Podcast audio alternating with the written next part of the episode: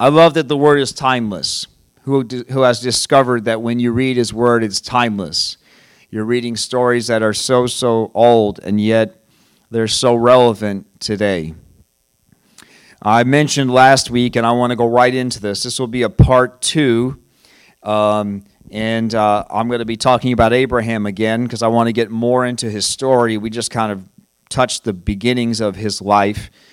And um, I want to say this first that God doesn't make mistakes. Everybody say, God doesn't make mistakes. Some people think that God messed up in their story. Uh, God has allowed things to happen that He shouldn't have, or He lost track of you, and um, you're left to fend for yourself. Some people even think that they are a mistake. And the, the reality is that God doesn't make mistakes, and you are not a mistake. Your story is not a mistake. Your past puts you in the place you are in today. I want you to say that out loud. My past, no matter good, bad, or ugly put me in the place I'm in today. Right? That's the truth. Uh, the steps you took to get here may have wandered in and out of the will of God, but God knew before you made the right and wrong turns where you would be today, and He planned to meet you here and now. Amen. I mentioned last week, and I want to say it again, that Nathanael, Nathanael the Bible says that in John 1, Philip found Jesus and said that he, it says that he went and he found Nathanael. And he said, We found the Messiah. So he comes running to him and says, We found him. Nathanael comes. When he meets him, Jesus says to him, He says, uh, Now here is a genuine son of Israel, a man of complete integrity. And, and Nathanael says, How do you know about me? And Jesus replies, I could see you under the fig tree. Everybody say with me, before. He said, I could see you under the fig tree before Philip found you. So Philip thinks he's going to find Nathanael, but Jesus was finding Nathanael. Amen. Do you hear this?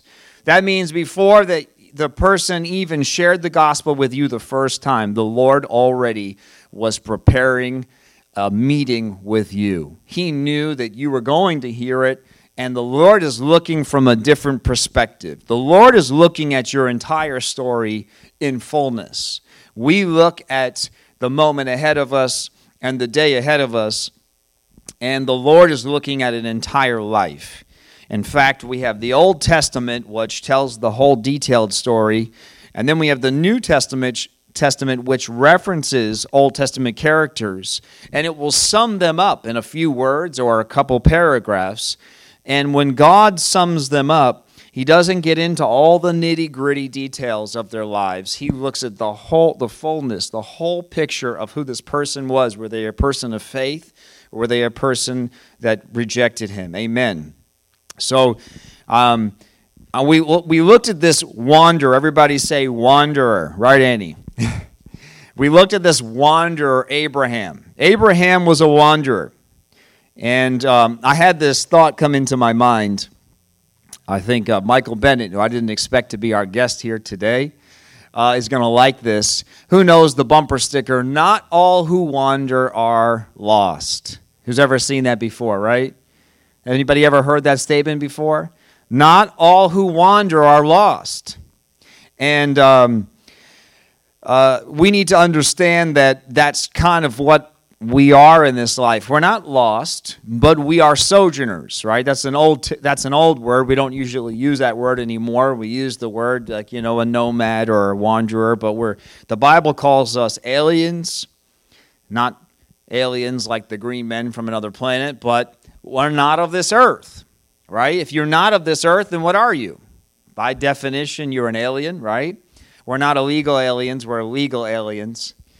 But we are sojourners, we're aliens, we are not of this earth, and that's really what was happening here immediately in the story, the Bible starting in Genesis, you know, we're talking right here in the first dozen chapters, we're introducing this guy, Abraham.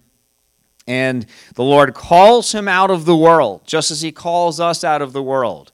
And sometimes when we get called out, we're expecting everything now to be a golden brick road. Who expected a golden brick road when you got saved? or who still to this day sometimes is kind of wishing for it. We say, okay, God, your will be done and anything you want from me, but really, secretly, deep down, we all desire the white picket fence. Even though we point our finger and we judge those who really, really talk about the white picket fence, right? We all desire it. Somewhere inside of us, we want simplicity. We want everything in order. Nobody wants chaos. No one wants disorder. Nobody does. Even if we're like, Lord, anything you want, take me anywhere, as long as it fits within the calendar. It's got to be Monday through Friday. I don't work weekends. I'd love to have my evenings off. Um, I don't like getting up early. I don't like staying up late. Anything else? Fits in that, God, I'm for you, and, and you're, you know, we're going to have this great time together in our lives. If anything goes out of whack from that schedule, we think that God has abandoned us or we get confused. And the truth is of the Bible is that I'm just talking about Abraham today for time, but you could go through each and every character, Old and New Testament. And they seem to just wander about if you just read the story without looking from a God perspective, right? Even Jesus, the Son of God, seems to just kind of end up with this group of people, and then he's with this group of people, and now he's on a hillside, now he's in a boat. It seems like there's no order. He's just kind of wandering about. And whoever gets to hear him, hears him, and whoever doesn't, that's tough for you. That's not what happened, is it? But you could read the story, and it looks like, you know, this group, that group, and then they're like, well, stay with us. he's like, I can't stay. I got to go. I got other places to be. And the truth is this that God is doing something behind the scenes that we just can't even understand, can't imagine. I don't have time to get into it, but you know, some of the times that Jesus went to a city or uh, went to a particular person or even on the sea, you know, he was dealing with devils. He was dealing with things behind the scenes. He was dealing with entities that had taken control of regions He's dealing with a lot of things that we just don't quite fully understand, but God does, doesn't He? So, what may seem like wandering uh, is still the part of the plan of God. And I can't stress it enough that you needed to go through whatever you went through to get here today.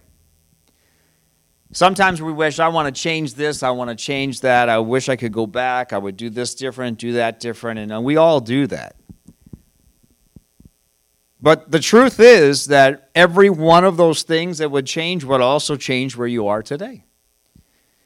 And so at some point, we have to come to the place where we just say, Lord God, thank you that I made it to this point. Thank you for your grace and your mercy and your favor and your blessing. And Lord, I just, it, wherever I've been out of whack, I want to I want to be on track, in whack. I've been out of whack, now I need to be in whack. I want to be on track, right? Out of whack, now we need to get on track. Amen. I want to read you something here from Romans. Romans chapter 4 sums up Abraham like this it says, verse 16. So the promise is received by faith, it is given as a free gift, and we are all certain to receive it whether or not we live according to the law of Moses, if we have faith like Abraham's. Everybody say faith like Abraham's. The Bible says that the promise, which is what? It's Christ. Romans 4 is pointing to Christ here. We receive Christ through faith, just like Abraham believed. And it says, For Abraham is the father of our faith, the father of all who believe. Who's ever heard that before? Anybody know that Abraham's the father of our faith? What does that mean?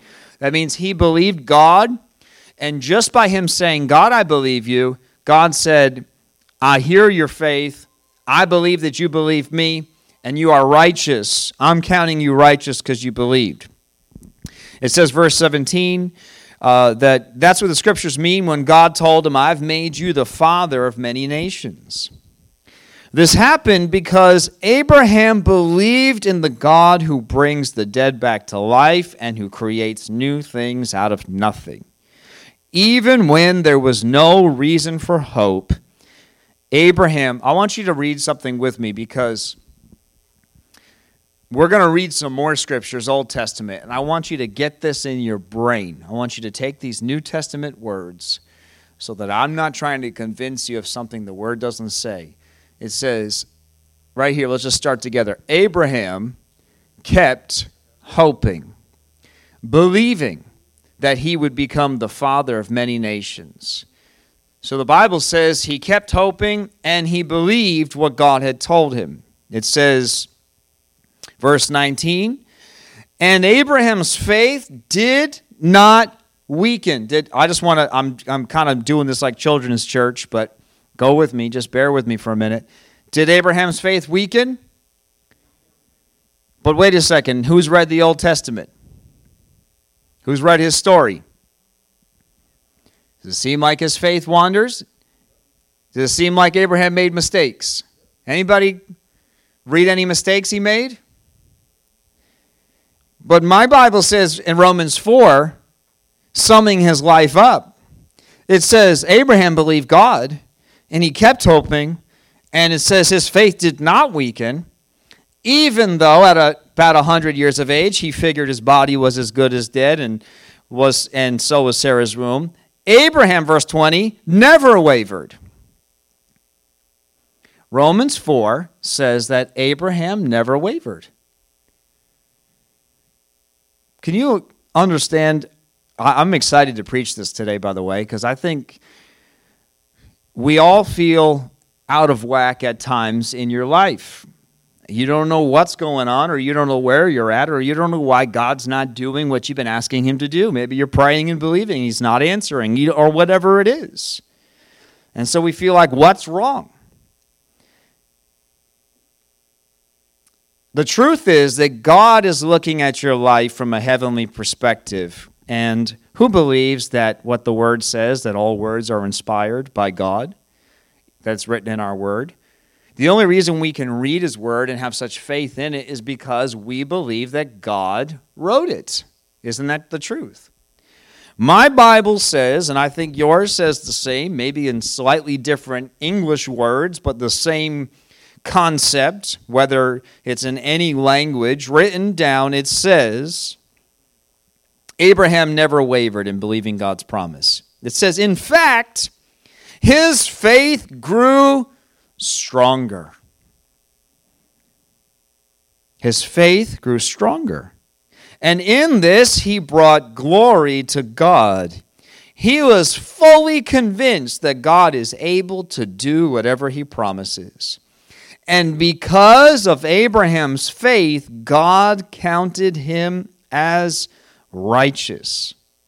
And when God counted him as righteous, verse 23, it wasn't just for Abraham's benefit, it was recorded for our benefit to assuring us that God will also count us as righteous if we believe in him, the one who raised Jesus our Lord from the dead. Now, what I want to do is I want to read some Old Testament scriptures, and what I want you to do is I want you to place yourself in the Old Testament story, but I want you to view yourself in this story from God's perspective when it's all said and done. Because my Bible says that the way that the Lord summed up Abraham was that he never wavered. He believed God. In fact, his faith appears to increase and he makes the point here in Romans 4 to tell us that it's exactly the same for you and I.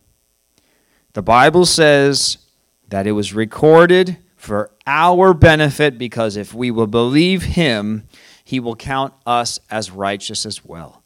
Which means what? Which means that your perceived mistakes, God is looking at you as righteous, not because God doesn't care about sin, not because you can get away with it because God's going to somehow work it all out anyway. And we're not talking about sloppy grace or sloppy agape. Who's ever heard that? That's not what I'm talking about. What I'm talking about is a person who believes God and truly believes Him and truly wants to serve Him and truly wants to do things right. You still will make mistakes because you are human. If you think I can make a mistake because don't worry, God's going to forgive me anyway, you are in danger. That is not the person I'm talking about. It's okay because God will just forgive me. Because even if we're not talking about heaven and hell, the danger you're in is that the devil says to the Lord in the courts of heaven, hey, uh, this person here, apparently, they say they believe in you, but they obviously don't care about your word and will poke into their life. So if it's not a heaven and hell danger, that's a danger. So that is not what I'm talking about, but I want to express to us today in this sermon is that the person who wants to serve God will still make mistakes just because there's so many influences. You are bombarded since the moment you were born with ideas, right? Even today, we're still trying to define what the word love is. Apparently, I need it as a, as a definition on signs telling me what love is because I, at 39 years old, apparently I can't understand the word love, so I need a sign to define it for me. Anybody know what I'm talking about? When my word already told me what love is, though.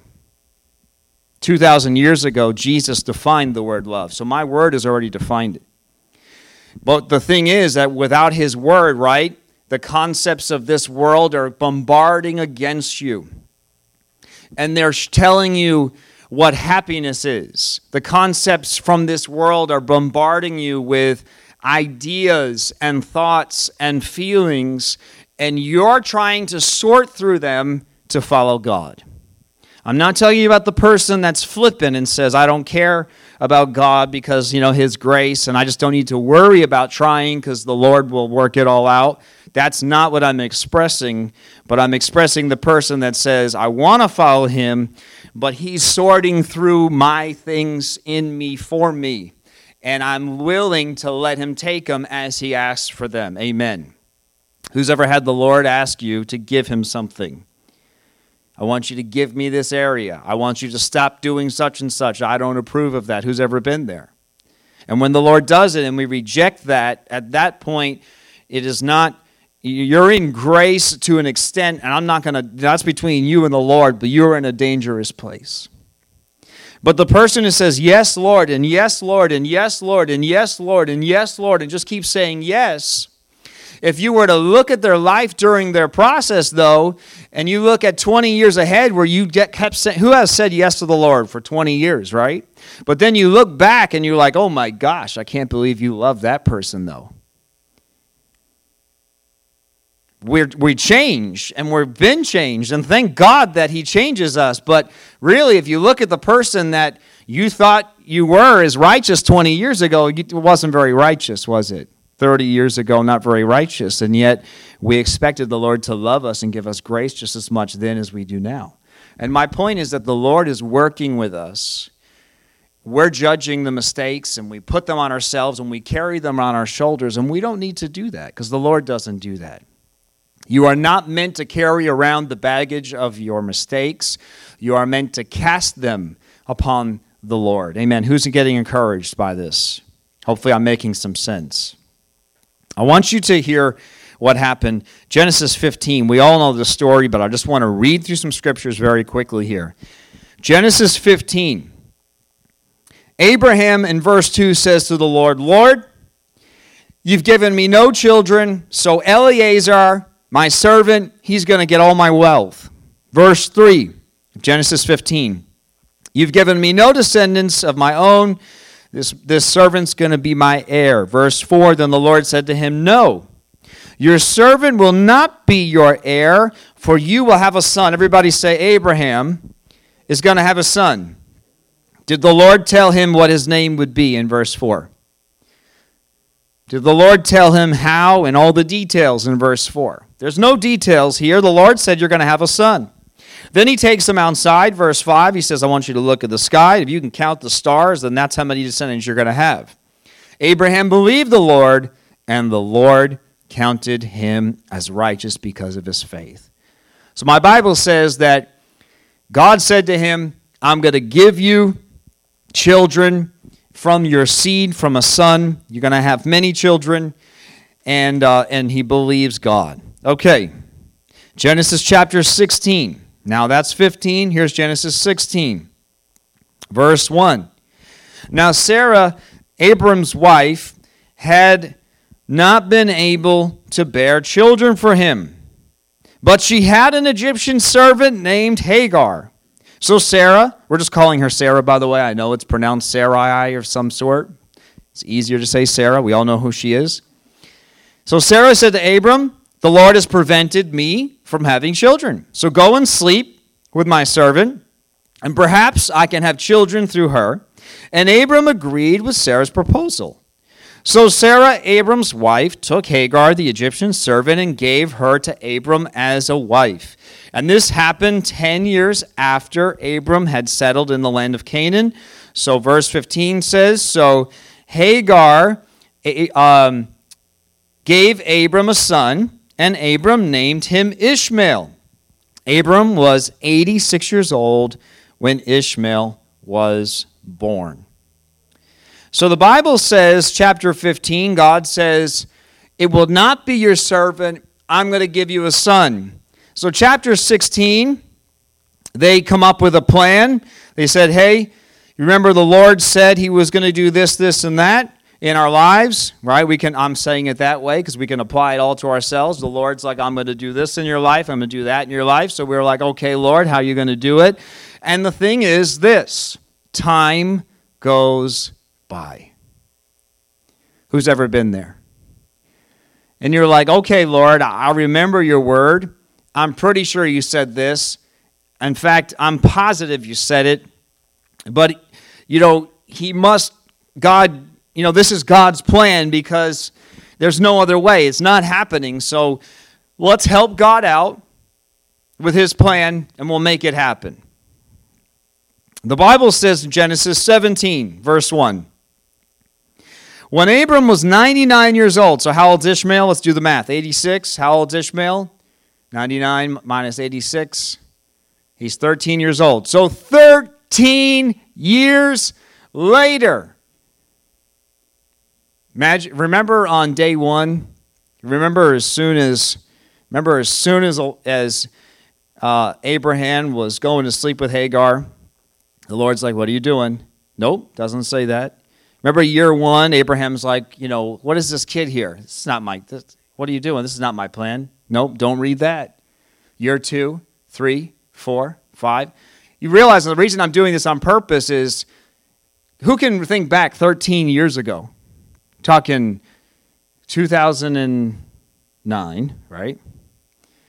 It's like a lifetime ago. Like, just think of all the stuff and all the places you've been, and maybe you've had a couple of cars, a couple of houses even by then. I mean, life has gone on, right? It's so easy to read the stories. I, I, read an interesting paragraph, and I think this way all the time. In fact, I've even said it from the pulpit. It's too easy to read nine chapters of Genesis in 30 minutes and then judge the character because we're talking years and years of life, so many decisions and ups and downs and valleys and, and all kinds of things are going on in that time. But the Lord comes to him, Genesis 17, verse 1. He appears to him and he says, um, he says, I'm El Shaddai. Presents himself to him. And he says, Serve me faithfully, live a blameless life. He says, I'm going to make a covenant with you and I'm going to guarantee to give you countless descendants. So, verse 18 says this Abraham said to God, I think what we would all say to God. What would you say? It's been 13 years. Obviously, God approves of my life and God approves of what I did because I think by year 13, He would have told me by now. He would have said by now that I made the wrong decision. 13 years later. He says, May Ishmael live under your special blessing. Who knows this story?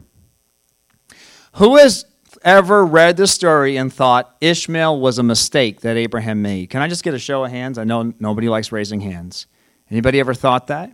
Has anybody ever been preached to that Ishmael was a mistake that Abraham made? I'm not going to tell you whether it was a mistake or not. All I want to do is just read the text, and I want you to just look at the text without any preconceived ideas. Is it okay to do that sometimes? Right? Just let's just read it. So it says, "No, Sarah, your wife will give birth to a son for you.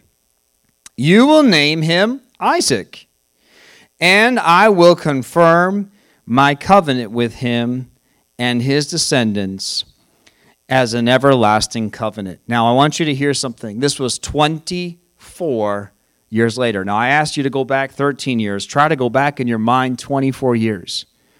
Who remembers what God told you 24 years ago? Anybody in here holding on to a promise still?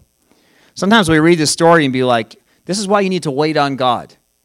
As it's so easy to say, see, we should just be waiting on God. Yeah, for 24 years, anybody in here moved on?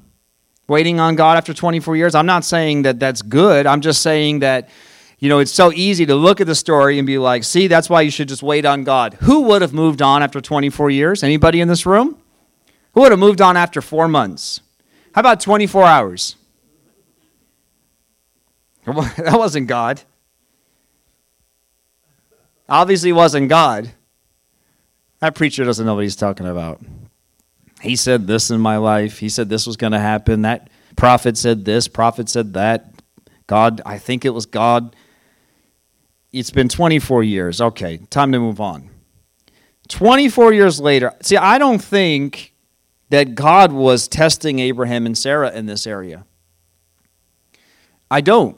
I don't think he made them wait 24 years to, to test their faith. I really don't. But again, this when it's my opinion, I like to say it so that you guys because that's not what it says. It doesn't tell us. It doesn't has there is not one scripture of why it took 25 years for him to finally come. It just says, I want you to look at the sky. That's how many sins you're going to have. 25 years later, there's Isaac. And you got all these other things going on in between, but God never explains it once. Dan, am I wrong? Right? He never explains it. And so it's just my opinion, but I don't think it. Uh, what here's what I think, and when I say when it's what I think, I want to tell you that first, okay? Because you are listening to the preacher, and sometimes you're like, "Well, preacher said this," and it, and then you could take it as fact. It's not. I'm not saying this is fact, but I just think that was the timing where Isaac was meant to be born. Does anybody think that the timing that Jesus was to be born was by accident? No, because literally a star was put in heaven. In order for there to be a star for them to follow, it means that God had already placed the time of Jesus' birth before time began. Imagine God knows what he's doing. Imagine he knew exactly when Isaac was to be born. And I want you to say this word, these two words, out loud that I think about often. When I read the scriptures, I think about often. Ready? Life in between. I know that's three words, but you get what I'm saying. Life in between. What are you supposed to do with life in between? The thing is, we read these characters, we judge them, but we're all kind of going through life. We're trying to follow God. And you know what? That's enough. The person, again, I need to give my disclosure a second time. The person who's flippant and has no desire to follow God and just thinks that God's grace is that He'll work it out. I can just do whatever I want because the Lord loves me and He's just going to put me in heaven one day anyway. That is not what I'm preaching about today, and I know you all know that, but I got to say it again. Maybe someone on the podcast didn't hear me the first time.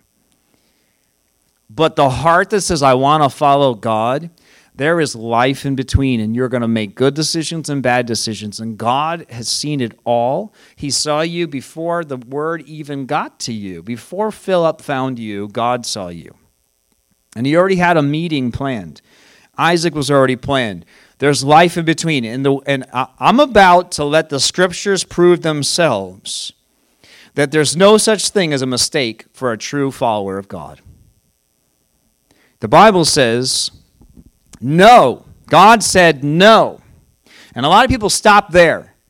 Who's ever heard this sermon preached and that's where it stopped? No, Isaac, not Ishmael, Isaac. Who's ever heard that? What the next verse is very rarely spoken when we preach this sermon on Isaac being the promise and waiting on God for his promise. He says, his name will be Isaac. I'm going to confirm my covenant with him and his descendants as an everlasting covenant. Why was this so particular? Because Jesus, the Son of God, was going to come through the seed of Isaac, not through Ishmael. But that does not mean just because Jesus was going to come through Isaac that Ishmael is a mistake or disregarded. That's like us looking at a preacher and think, man, who's ever done this, right? That's the anointed of God. And like we roll out a red carpet for the preachers to walk into the church, and they walk in and then they preach their sermon and they roll, then they drive away, and then everybody else is just a normal Christian. Not true, is it, to God? But who's ever, that's a good example, isn't it? But the difference is that, see, Isaac had a particular purpose. Maybe that preacher's got a particular purpose. The, we put all the other stuff around it got a purpose that appears to be more important than the others. But Ishmael is not unimportant to God. He just wasn't the one to bring the seed of Christ. Do you hear that? Because this is what he says. Let's let the scripture preach itself. Verse 20. As for Ishmael, I want you to read this out loud with me because I think this is going to really bring some comfort just in your life. Maybe it's someone listen, maybe it's no one in this room and you can put this on the shelf for later on in your life. Maybe it's someone on the podcast, but somebody needs to hear this. As for Ishmael, I will bless him also. Wait a second. Who was preached? Who's ever been preached that Ishmael is a mistake? Does God bless mistakes? Does he? As for Ishmael, I will bless him also just as you have asked. And I will make him extremely fruitful. Do the, do the Lord need to go into such, such descriptive language here? And I'll multiply his descendants, and he will become the father of twelve princes, and I will make him a great nation.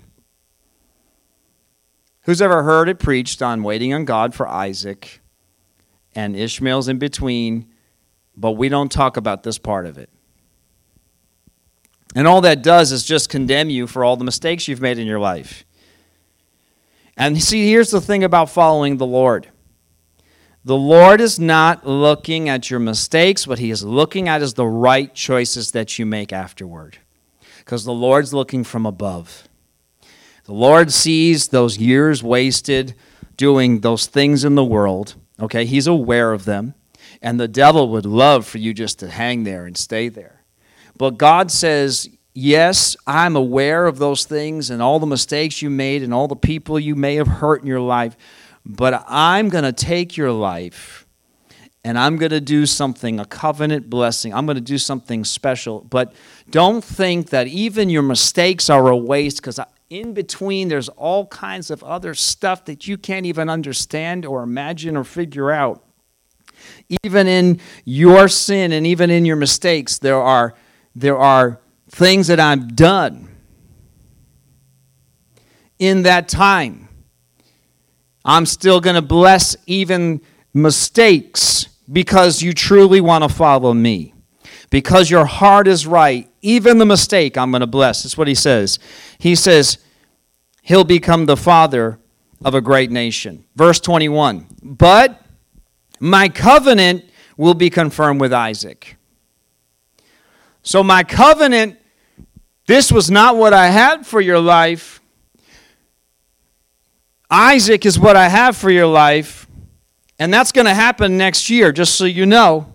We're going to, this, this thing's happening now. You've waited 24 years and you thought I gave up on you. You thought I abandoned you. I did not abandon you.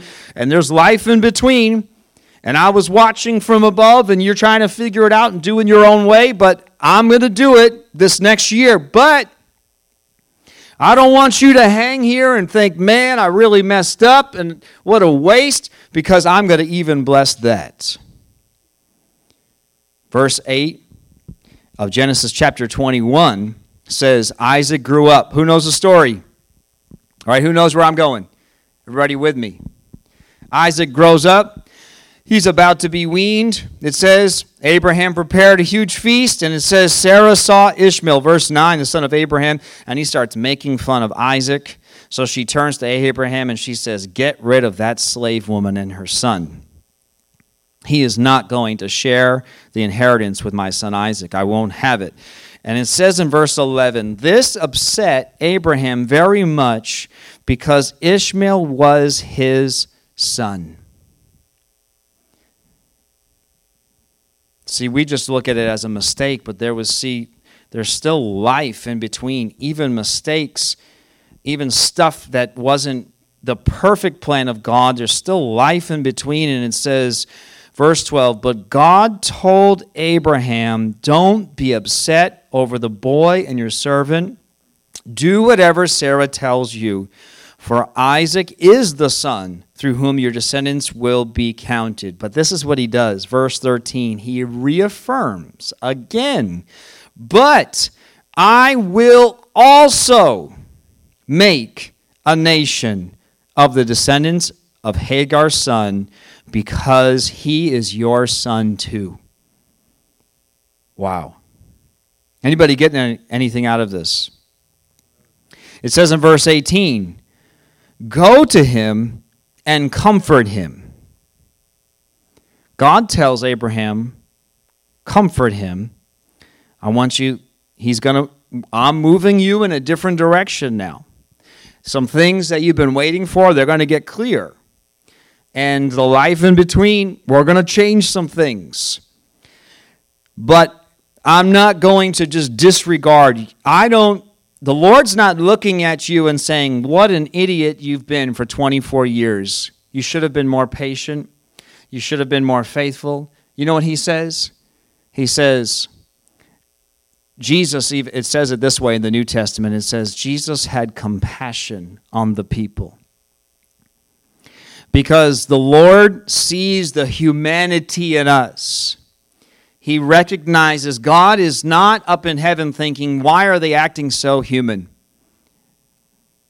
What he's in heaven doing is saying, they're human, and I'm fully aware of the curses that have come with that when Adam broke free and now they're in the earth and they're wandering and breaking and but the Lord has compassion, and it says, Comfort him. I'm going to make him a great nation from his descendants. And verse 20 says, And God was with the boy. God was with him as he grew up in the wilderness, and he became a skillful archer. Now, um, if you've read your Bible, you've read this, but it certainly isn't preached often. Genesis chapter 25 says, um, Abraham gave everything in verse 5 to his son Isaac. Verse 6 But before he died, he gave gifts to the sons of his concubines and sent them off to a land in the east away from Isaac. So there was a definite separation from the plan of God and the things that we do in between. See, the Bible says it this way, New Testament. Who's ever heard this? When we get to heaven, the Lord's going to judge your works. The things that will remain are the gold, the silver, and the precious stones. The Bible says that the wood, hay, and the stubble gets burned up. Do you know what that means? That means that the things that were part of the plan of God, the things you did with with the right heart, with the right motive, and for His purpose, those things go on forever. But there are going to be things in your life that you're going to do for yourself, you're going to do in your own strength, and those things do not endure. And so there is life in between, and there is the call of God. And we're trying to figure it out. Who's been trying to figure it out up until this day, how to follow God? Anybody got it mastered? Anybody come in here, man, you have 100% faith, 100% joy, 100% peace, 100% hope. You know the plan, you know the purpose. Man, you're just walking in those steps. Steps are ordered before the Lord. You're like, I know the step before God even showed me. Anybody in here like that? Or are we all like the rest of us that's saying, Lord, I don't know how you even got me to the last step. I'm so thankful and grateful you did. And I'm looking desperately for the next one. Where is it? Anybody more like that? And the Lord is completely aware of our humanity. In fact, he tells Peter that he says, just pray with me for one hour. He falls asleep, like we all would, because it was late. It was past 10. That's what we do. But he says to him, The spirit's willing, but the flesh is weak. He wasn't condemning him. It's kind of both. It's kind of like, because he's like, it's too late. You know, time is over because now they're coming to take him. He's not condemning him, but he's kind of saying two things at once. Like, you should have prayed, but at the same time, the flesh is weak, and I understand that, but the spirit is willing. And what he says is here in Genesis 25, it says that he dies at 175 as a ripe old age, verse 8, and having lived a long life and satisfying life, he breathed his last and joined his ancestors in death. And verse 9 says, His sons, what's that say? Isaac and Ishmael buried him in the cave of Machpelah near Mamre in the field of Ephron, son of Zohar the Hittite. The Bible says that one day, apparently, Isaac and Ishmael are allowed to be brothers again. There was a time they need to be separated for the purpose of God, but they come back together and they're burying their father together. What I really wanted to get to today was that Hagar and Ishmael are not Abraham's greatest downfall or his greatest mistake. Ishmael was just not meant to be the line of the covenant seed to Jesus. The mistake is not that he had Ishmael, it was assuming God was going to do things a certain way. It was taking the reins and helping God work out his plan. It's trying to do it fulfill his plan our way and our timing. Who likes God doing his things in our timing? Anybody like that? Who wants God to do his purpose in your way? God is so faithful that even when we get the timing off and we mess up or mess with God's perfect plan, he is still able to salvage his plan. And when you are faithfully following God, even our human attempts can. I'm not saying they always will. I'm not saying every Ishmael in your life will be blessed. But even an Ishmael can be blessed by God with the right heart to serve Him and to seek Him and wanting to do it the right way. People have taught for ages that Ishmael is the reason that there is a war between Muslims and Jews. People have taught that even the war between the Muslims and the Christians are because of Abraham's mistake. Do you know the Muslim religion wasn't even conceived for another 2,700 years after this? Imagine blaming 2,700 years ago ancestors for what's going on today. Man, your great great granddaddy may have been a horrible person. It doesn't need to be that that's who you are today. In fact, when I did some reading, I was reading in Genesis 49 just very quickly when. Uh, so Isaac, who's the son of promise, what's all acknowledged, right? Isaac's son of promise. He has Jacob, right? Jacob, son of promise. And then Jacob has 12 sons, sons of promise, the 12 tribes of Israel. Well, this is what he says for Dan, not this Dan. Genesis 49 17. Dan will be a snake beside the road, a poisonous viper along the path that bites the horse's hooves. Verse 27 Benjamin's a ravenous wolf, devouring his enemies in the morning, dividing his plunder in the evening. You hear what I just said? The the chosen ones. So just because we read a scripture that Ishmael, they take it and they say, well, you know, Ishmael had said he'd be a wild man and he'd war with his brothers. He'd war. And so we're like, okay, see, uh, Abraham made a mistake, and because of that, we still have war today. And do you know you'd have to take 2 billion people off the earth? 2 billion people off the earth? If we get rid of Ishmael? Wow. So do you think that God is even though there are certain there are things that happen in the earth, there are consequences. There are human consequences, but do you think that God does not love those 2 billion people and is desperately calling them to himself just like us, right? See, even Ishmael's God has a plan and a purpose for each and every person on the earth and You know, there's all kinds of stuff that we do that are outside of God's plan. And hopefully that's in the past and not something that we keep doing but the reality is you're going to say the wrong thing to somebody you're going to do the wrong thing. Those things are going to continue to happen and it's our desire to keep saying lord forgive me put me right get me back on the path make it straight forgive me. It's a constant life of repentance before him and asking for him to direct our path. But the reality is, Ishmael's will come. And the thing is, we are not meant to just hang there. That's the devil. The devil wants to get you to just dwell in your past, dwell in your mistakes, and even sermons. I mean, my whole life, Ishmael was always preached as the mistake, the greatest mistake he ever made. And then when you read the text for what it says, God never says once it was a mistake. You know what it says in the New Testament? It says it was an effort in his flesh versus Isaac being the spirit. So he's acknowledging that we do things in our own strength that have no benefit to God and to the plan of God, but it doesn't mean that you that it's disregarded or means nothing. Does that make sense?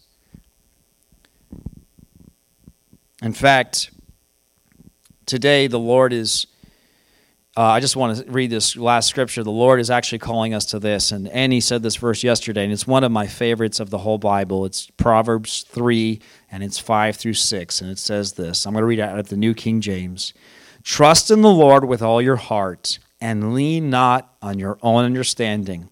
In all your ways acknowledge him, and he shall direct your paths. If we trust in him and walk with him, he will fulfill promises he will fulfill his plan. But listen, here's the key in his timing, in his way, and for his glory. Ishmael was look what I created to bring my name glory, right? It was an effort to carry on his name in his own strength.